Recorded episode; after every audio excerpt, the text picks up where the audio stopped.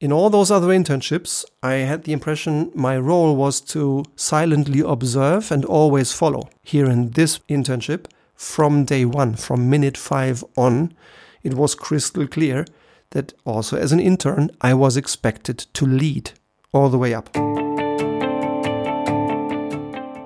Hello, this is Stefan Hohmeister. Welcome to today's Lightwolf podcast. As usual, tips about strategy and leadership so that you lead yourself and others to success and fun. Today's particular one is entitled Your Most Difficult Question When to Lead and When to Follow. As a leader, you have long realized that you probably often are in a sandwich position or in a position where you have to do two things at once.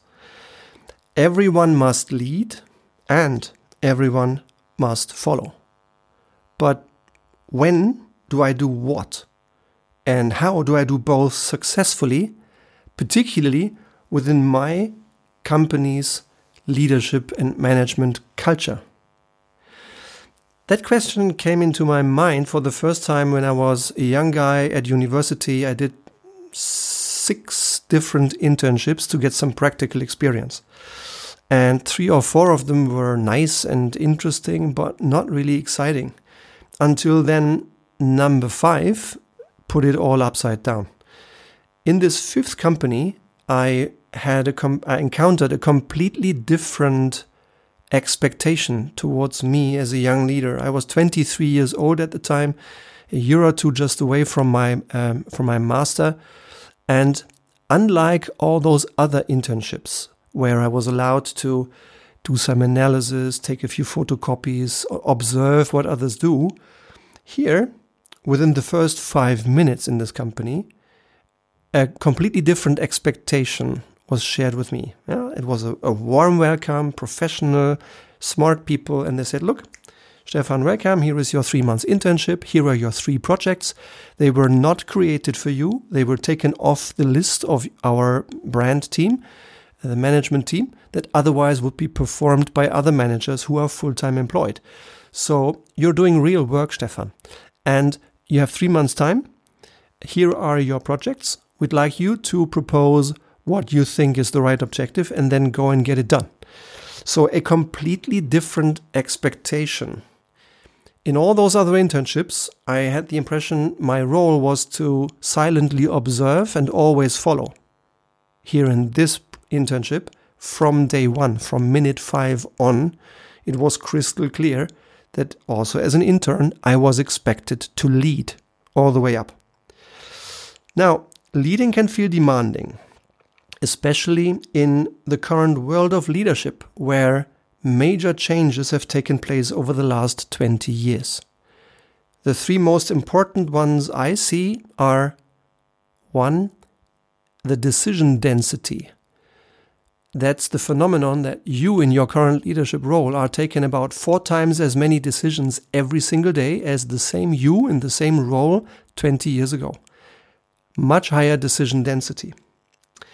Unfortunately, in parallel, and also a significant increase, more than a tripling of burnout rates in the last 20 years, which I interpret as a challenge that more and more people simply can't cope with the opportunities, but also the stress that results from that speed in business life.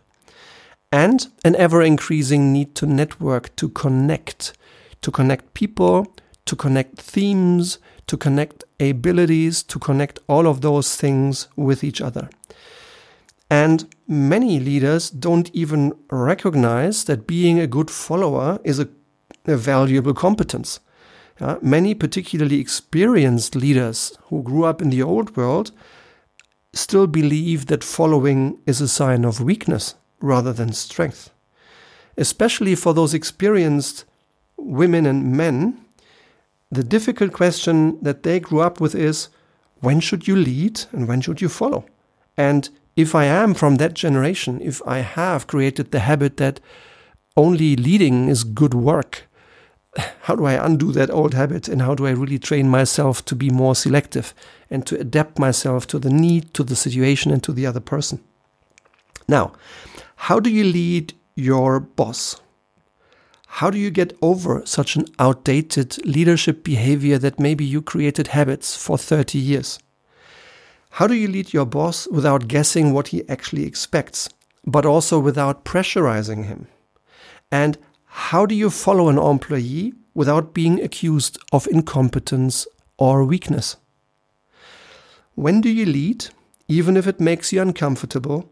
And when do you follow an employee, even if you can do better than them? Why is it so difficult? I think in early days, there was a hierarchical view of leadership. The boss, the leader, was always above, and employees were below, quote unquote. Uh, and also in these times, when seniors followed suggestions from juniors, it was seen as a weakness. If bosses didn't give the employee answers but asked good questions, again, sometimes that was regarded as a sign of weakness. And it is a tightrope walk. How much and what do you think you should ask a boss? And how much should you be seen as in the know and as leading the thinking? I myself experienced this attitude once when I uh, was a, a, board member, uh, part of a group of six. We led 12,000 people across an entire continent, running about 20 countries in a huge consumer goods business. A great board, a very successful business. I was proud and glad I could contribute to that company. Within my pool, within my commercial pool, I was responsible next to sales and trade marketing also for the marketing department. And there was a great marketing director, a top talent, a very strong individual, who once gave me the feedback Stefan, sometimes I think you might be asking too much.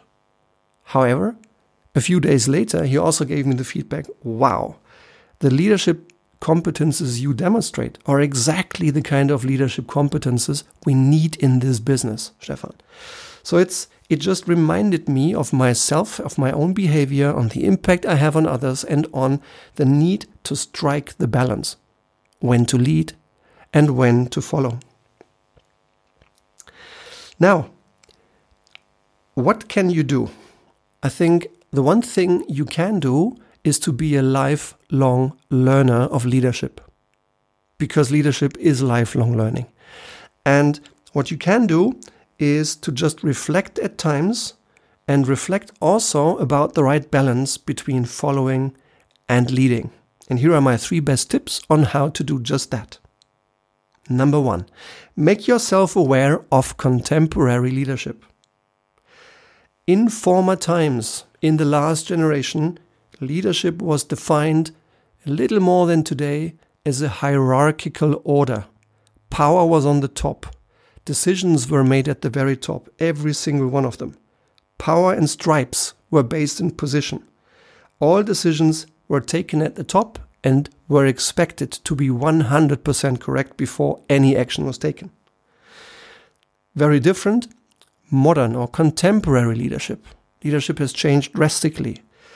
Nowadays, the basic attitude is no longer to always know everything best yourself, but to help others do the right thing.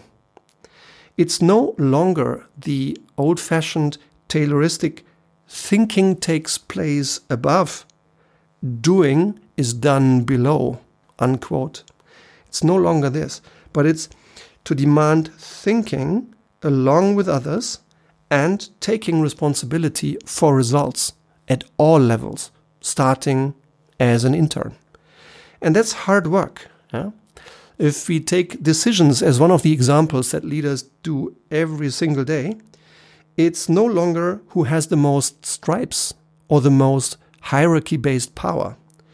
Decisions should be taken by those who have the highest expertise they should be delegated to the lowest possible level, to those people who are closest to the customer and have the highest expertise. Also, when they are the youngest in the organization. These are the folks who then should take the decisions. This change in terms of not expecting anymore everything to be 100% perfect in decision making, but 80 to 90% may be good enough to start acting this change that decisions are no longer taken at the very top, not all of them at least, but they are taken by people on the front line, people with the expertise. These changes are drastic and they significantly impact our one on one relationships in any business. They touch listening. We should listen, we should be on eye level, we should help instead of announce. And these changes require work. So, my tip number one for how to strike a good balance between leading and following make yourself aware of contemporary leadership. Tip number two learn to follow first, then to lead. Only those who can follow can also lead. And typically we do both every single day because I assume you as a leader, you have people working with you, maybe working for you, and you will have a boss. And if there is no boss above you, if you're running your own company, then your boss is your client. So most of us frequently are in that dual position to lead and follow at the same time. But for a strange reason, leadership seems to be much more popular because there is so much about leadership and so little about followership. In my view, it's important to be good at both. And it also depends on your leadership principles now, what it means to be a good leader and a good follower. For instance, some people think good following includes loyalty. But what does loyalty mean? What does it mean to you? Is it never contradicting my boss? I don't think so. I should, when I have a good argument, when I, when I have a good thought, I should always offer an alternative view. But I think it depends on the way how to do this. I, I don't think it's helpful to confront your boss in public. But it's, it is necessary, it is needed to constructively offer an alternative position to your boss one on one in his or her room. Yeah? So that may be one way how to think about loyalty, and you define yours. Uh, you should discuss this with yourself, you should align it with your team, how you want to lead and follow. Because this is important and addresses tip number one. First, learn to follow and then learn to lead. You need to master both.